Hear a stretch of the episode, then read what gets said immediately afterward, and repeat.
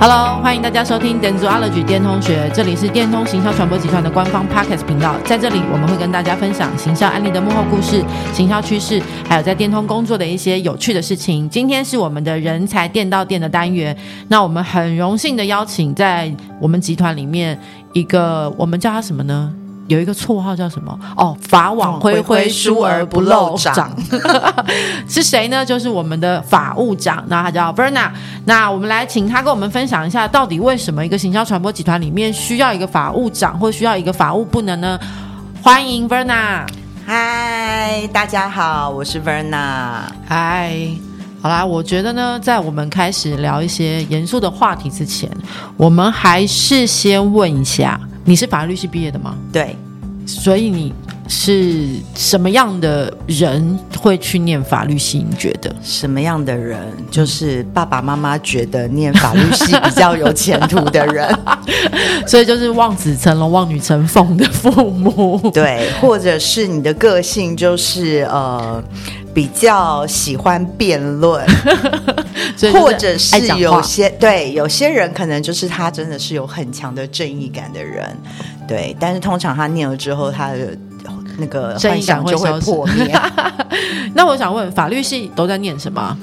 念什么？基本上就是大家想象得到的，除了基础的民法、刑法、宪法，那他可能还会依照呃，因为有些学校的法律系它会有分组别，那每个组别它会需要多修的科目会不一样。譬如说，可能会有财经法组，他们可能商法的东西就会比较多。那有一些呃，譬如说我自己是。古代的中兴大学，现在号称台北大学毕业的，那我们就是有三个组：司法、法学跟财法。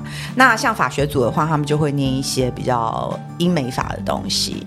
那像我们司法组呢，可能就是主要是基础的这些科目，嗯，这样。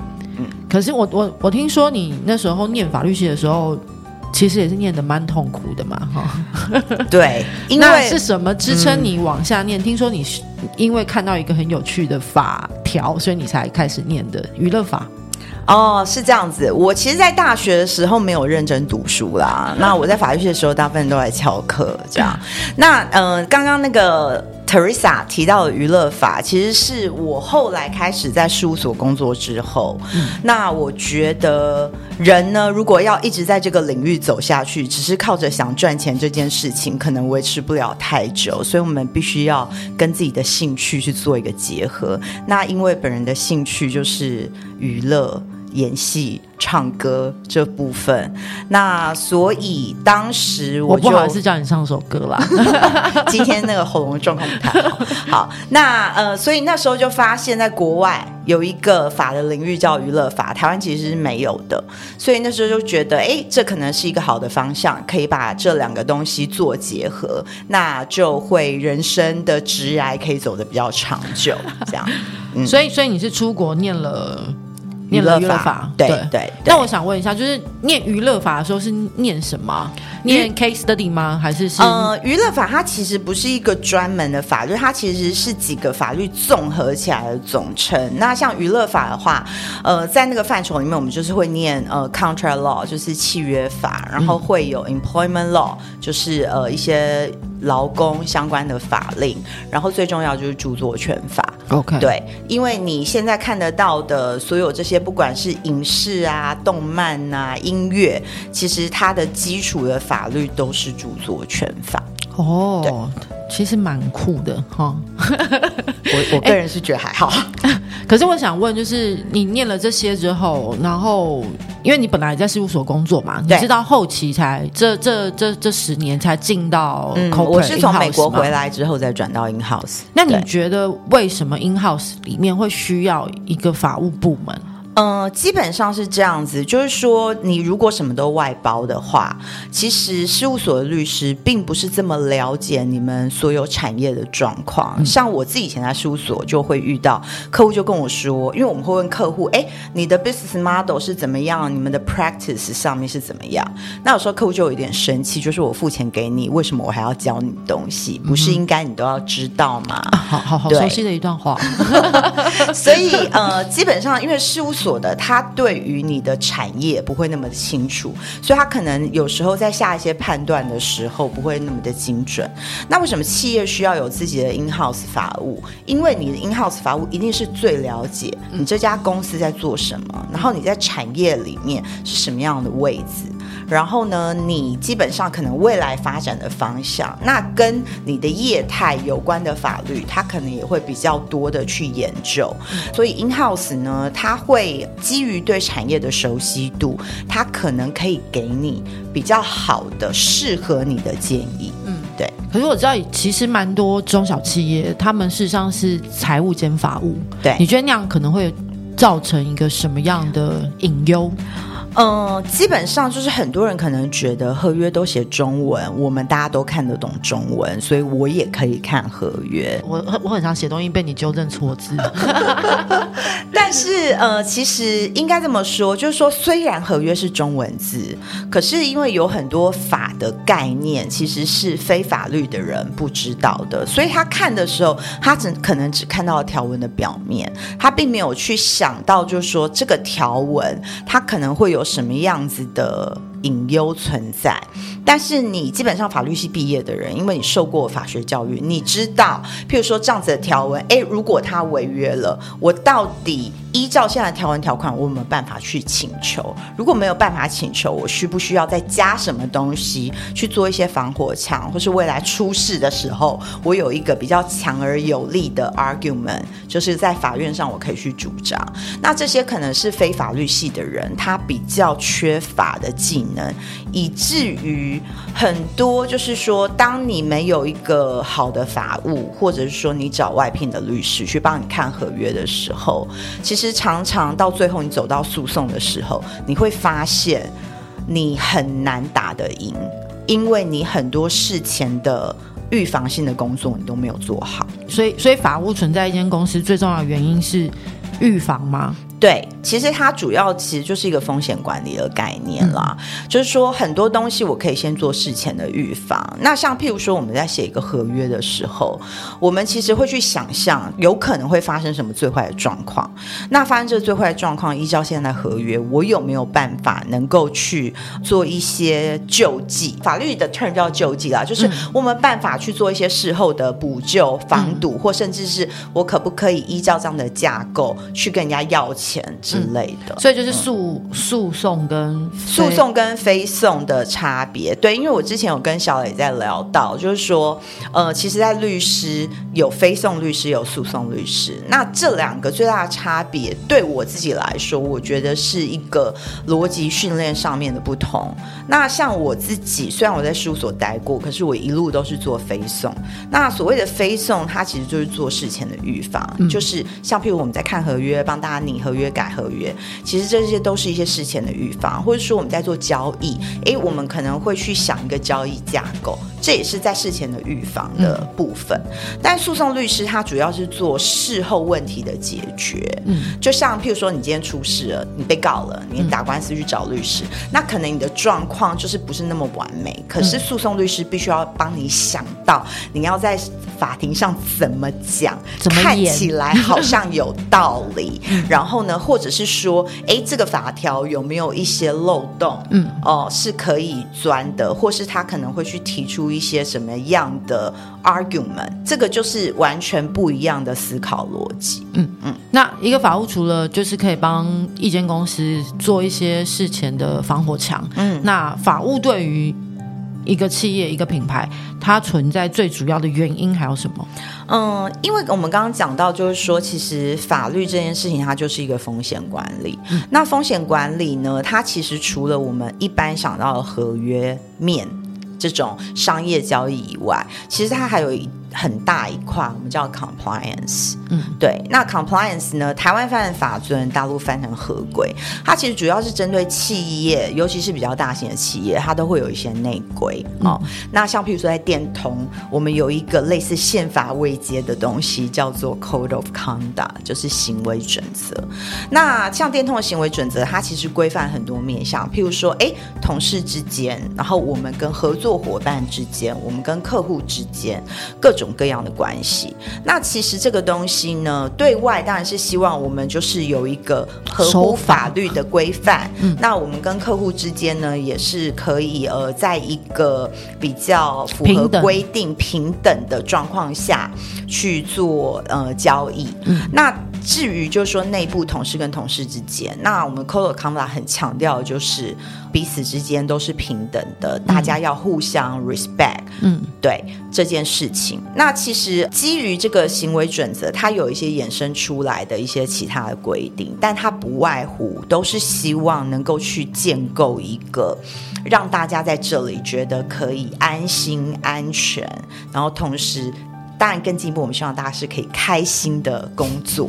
那在这里工作，就是可以不要有一些其他的后顾之忧。因为我们集团里面有一个蛮特别的的 channel，叫做 Speak Up 嘛，对不对？对。所以通常 Speak Up 里面出来就会直接进到法务这边吗？通常是这样，因为我们 Speak Up 的平台，它其实是我们 Global 那边在掌管，所以当他们收到 Speak Up 平台上面的这些申诉的时候，他们就会先知会 Legal and Compliance，就说：“哎，我们收到你们这个所在的国家有一则这样子的东西，那我们当然会先看一下他 Speak Up 这件事情的。”太阳，嗯，譬如说有一些 speak up，它可能其实不是跟法律那么相关，它可能是比较是人跟人之间的问题，嗯，那这时候我们就会找 HR，OK，一起进来，然后呢去决定一下，那这件事情我们要由谁去负责调查，然后我们调查可能会有一些什么样子的人去组成这个调查的 team，那接下来这个调查要怎么进行？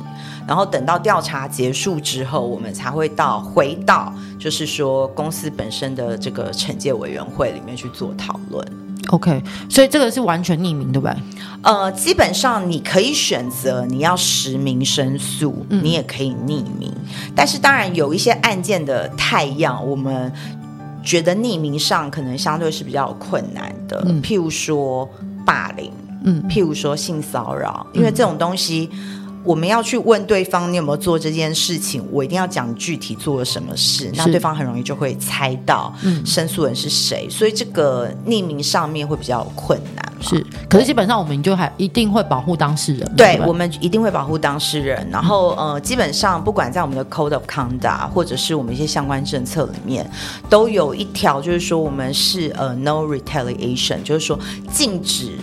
事后的报复，所以如果今天你来申诉一件事情，嗯、被申诉的人假设他的位阶比你高，或者是说其他人是他的好朋友，他知道你去申诉了，他之后可能就是想要出气，所以他对你采取报复措施，这些你都还是还是可以跟公司讲。那这些报复你的人，我们会依照公司的规定去做惩处。好的，了解。所以那呃，什么样的人可以当法务啊？我只要法律系毕业就可以吗？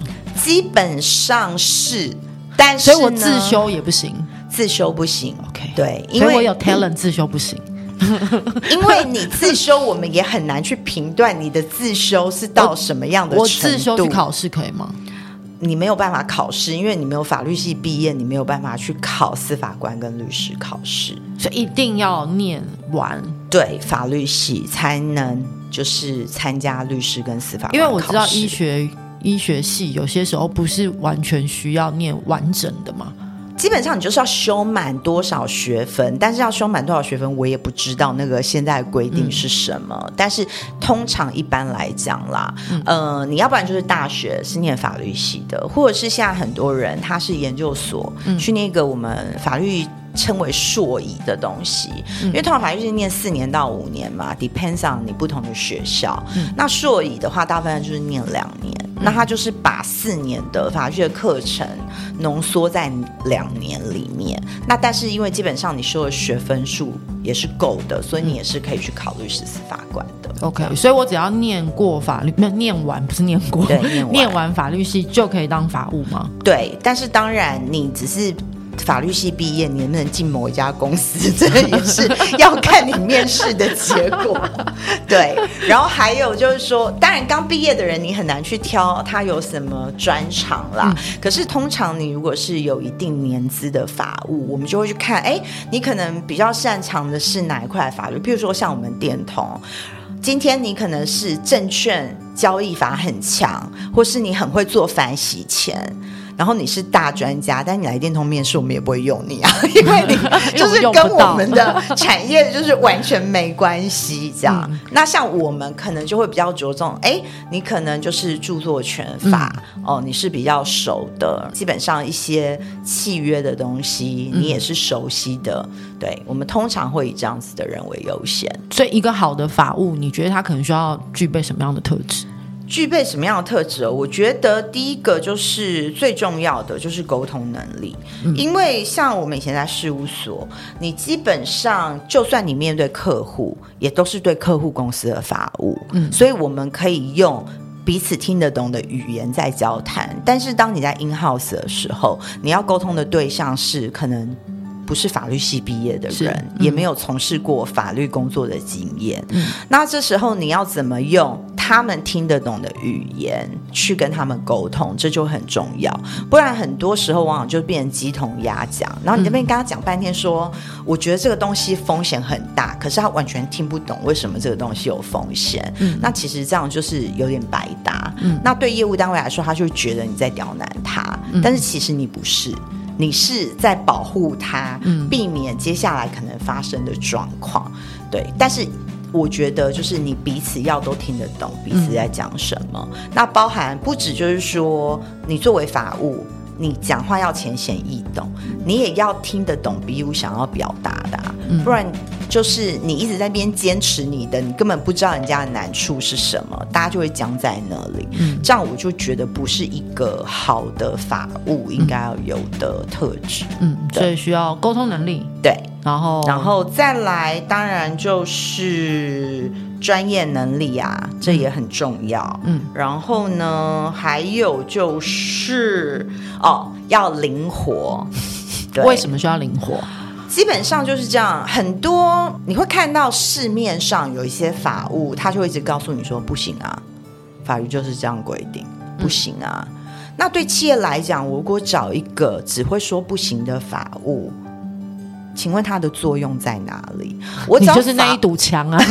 法网恢恢，疏而不漏，你就是那一堵墙啊！嗯、呃，因为我觉得啦，in house 的法务就是它相对的要比较灵活有弹性，就是说，好，这个东西不行，那我有没有就是退而求其次的做法，嗯、或是大家可以一起去找一个折中的做法？虽然大家都。不是最满意的做法，但都是勉强可以接受的做法。那如果你缺乏灵活度，你就会很难妥协。嗯，对。但是其实，呃，法务你只是一个把关者，嗯、企业毕竟它是一个盈利事业单位，对他来讲赚钱还是最重要的。嗯、如果你什么都只会讲 no，那你就是一个。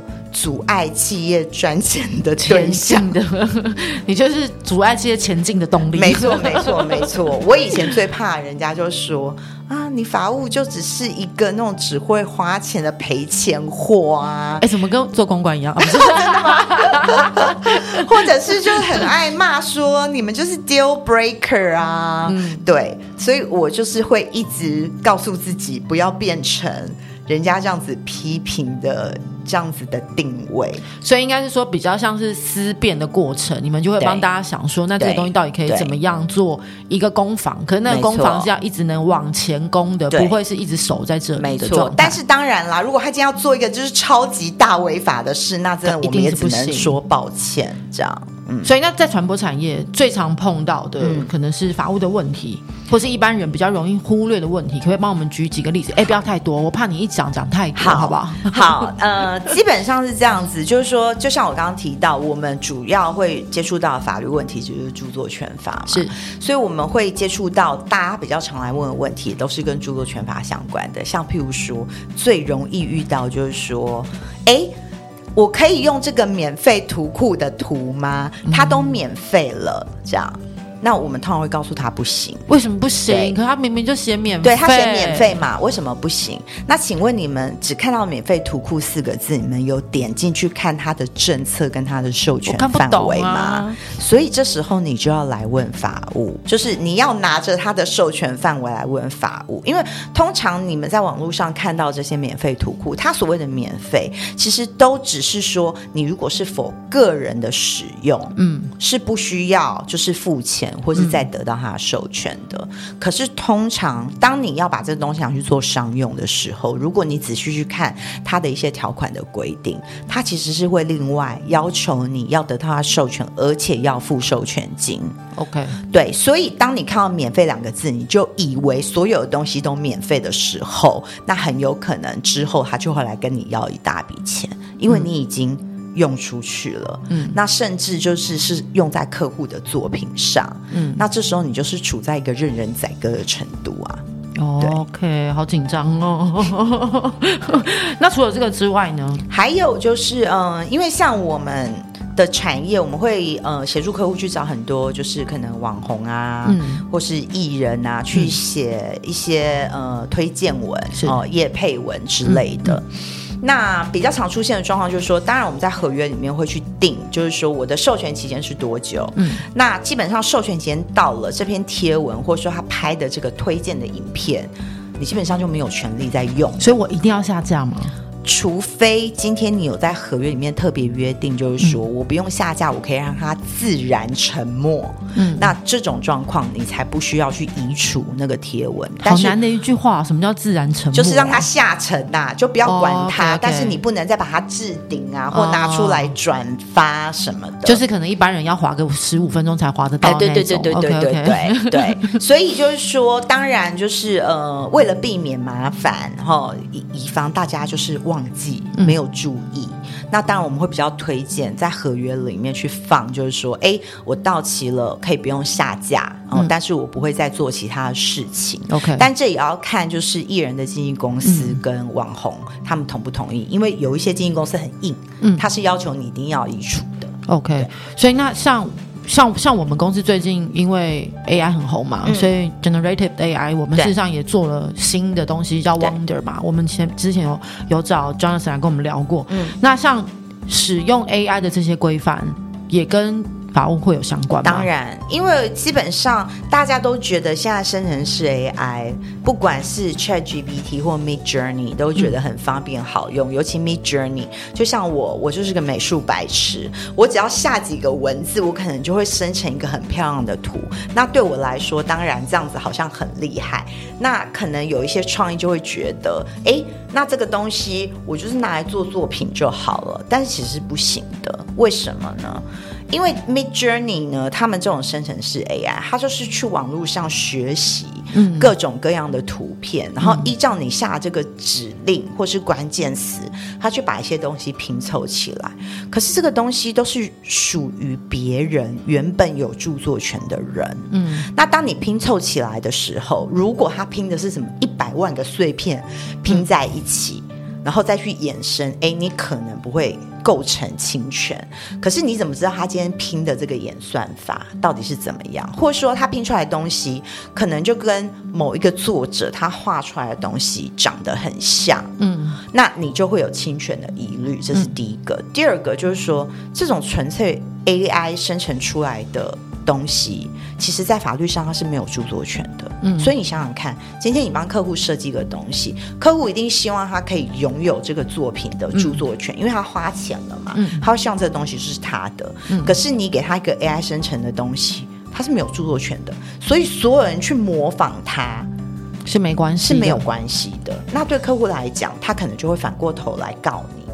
所以这些其实都是法律上面的风险。哎，可是那我想问，因为其实前几年开始在红的 Web 三，嗯，它事实上它它上面就是有那种，就是我们在写那个智智能合约嘛。嗯，所以我不能用智能合约去规范 AI 现在生成出来的东西吗？智能合约第一个，智能合约它不是合约，它其实就是一连串的 coding。嗯嗯，呃，那基本上呢，智能合约这个东西，它是针对你今天要去生成一个 NFT 的时候，嗯，你去设立它。它的规则。嗯，可是问题是，今天当你用呃 Midjourney，嗯，哦，因为我觉得文字的东西可能争议比较少，嗯、哦，所以我们就主要讲 Midjourney。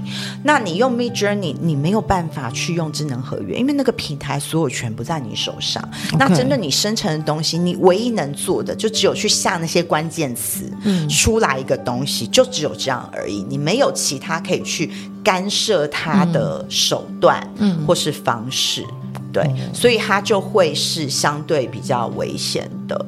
那我虽然知道，就是说，Midjourney 其实是现在图形类的，它是最红，因为它画起来是最漂亮。对啊。但相对它在法律上的保护也是最少的。嗯。它没有办法有一个封闭的环境，而且当你自己去看，就是 Midjourney 它上面的那些呃使用跟权利的条款的时候，你会发现，你透过 Midjourney 生成的东西，那个权利呢，就像我讲的，它就是没有著作权的东西，然后同时你生成的这个东西，你要永久不可撤销的授权 Midjourney 可以去使用这个东西。所以，所以对法务来说，看到就是一个大黑洞嘛，就是你一旦进去之后，你就是陷入一个陷入一个深渊当中。就是你要在家自己画画，放在自己的 social media 上面，那就是无所谓。嗯，可是你如果要用它来做任何商业上的措施，我们基本上是不太建议，因为我们觉得这部分的立法都还很模糊，所以。风险很大。好的。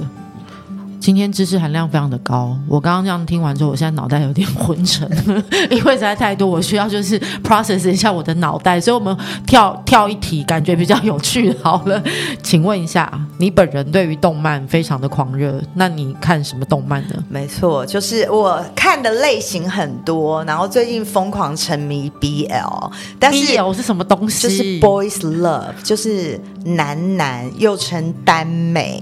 对，耽美，耽美就是呃，两个美型男子，嗯，就叫耽美。那个耽是耽误的耽，是不是？不是耽误的耽，呃，哦、一个耳在一个那个。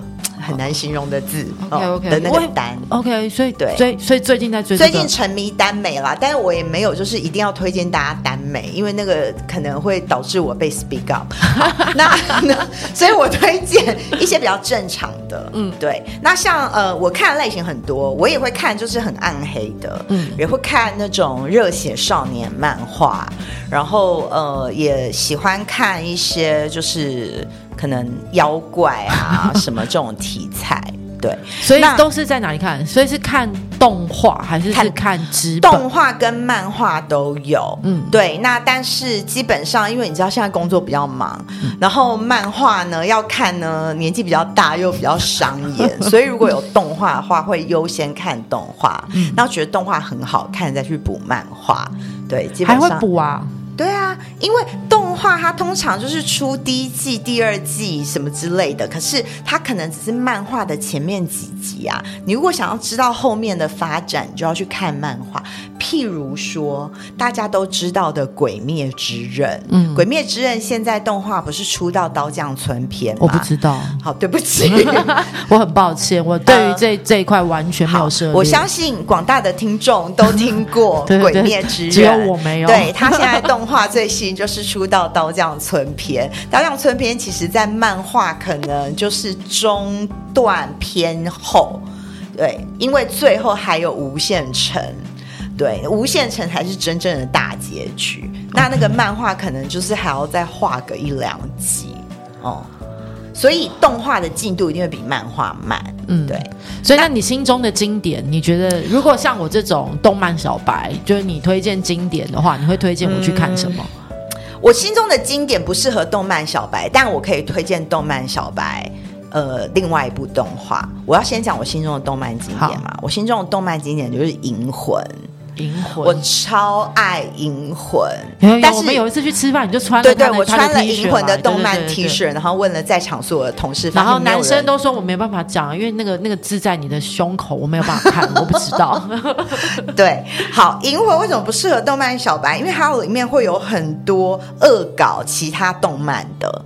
桥段，所以你如果没有看很多动漫，你是有点看不太懂《银魂》。对，那我需要讲解它的背景。不用，不用，不用，不用，不用，因为毕毕竟动漫小白，你讲解完我也是一片空白。好，呃，所以你推荐我，我推荐你看一部呃比较温暖、疗愈人心的，叫做《夏目友人帐》。夏目友对，然后他你怎么那么难写啊？你今天夏目是名字，就是拿字妹，就是。你最好讲完日文，我会写中文。然后夏天的夏，眼睛的那个目字妹，然后友人帐是他。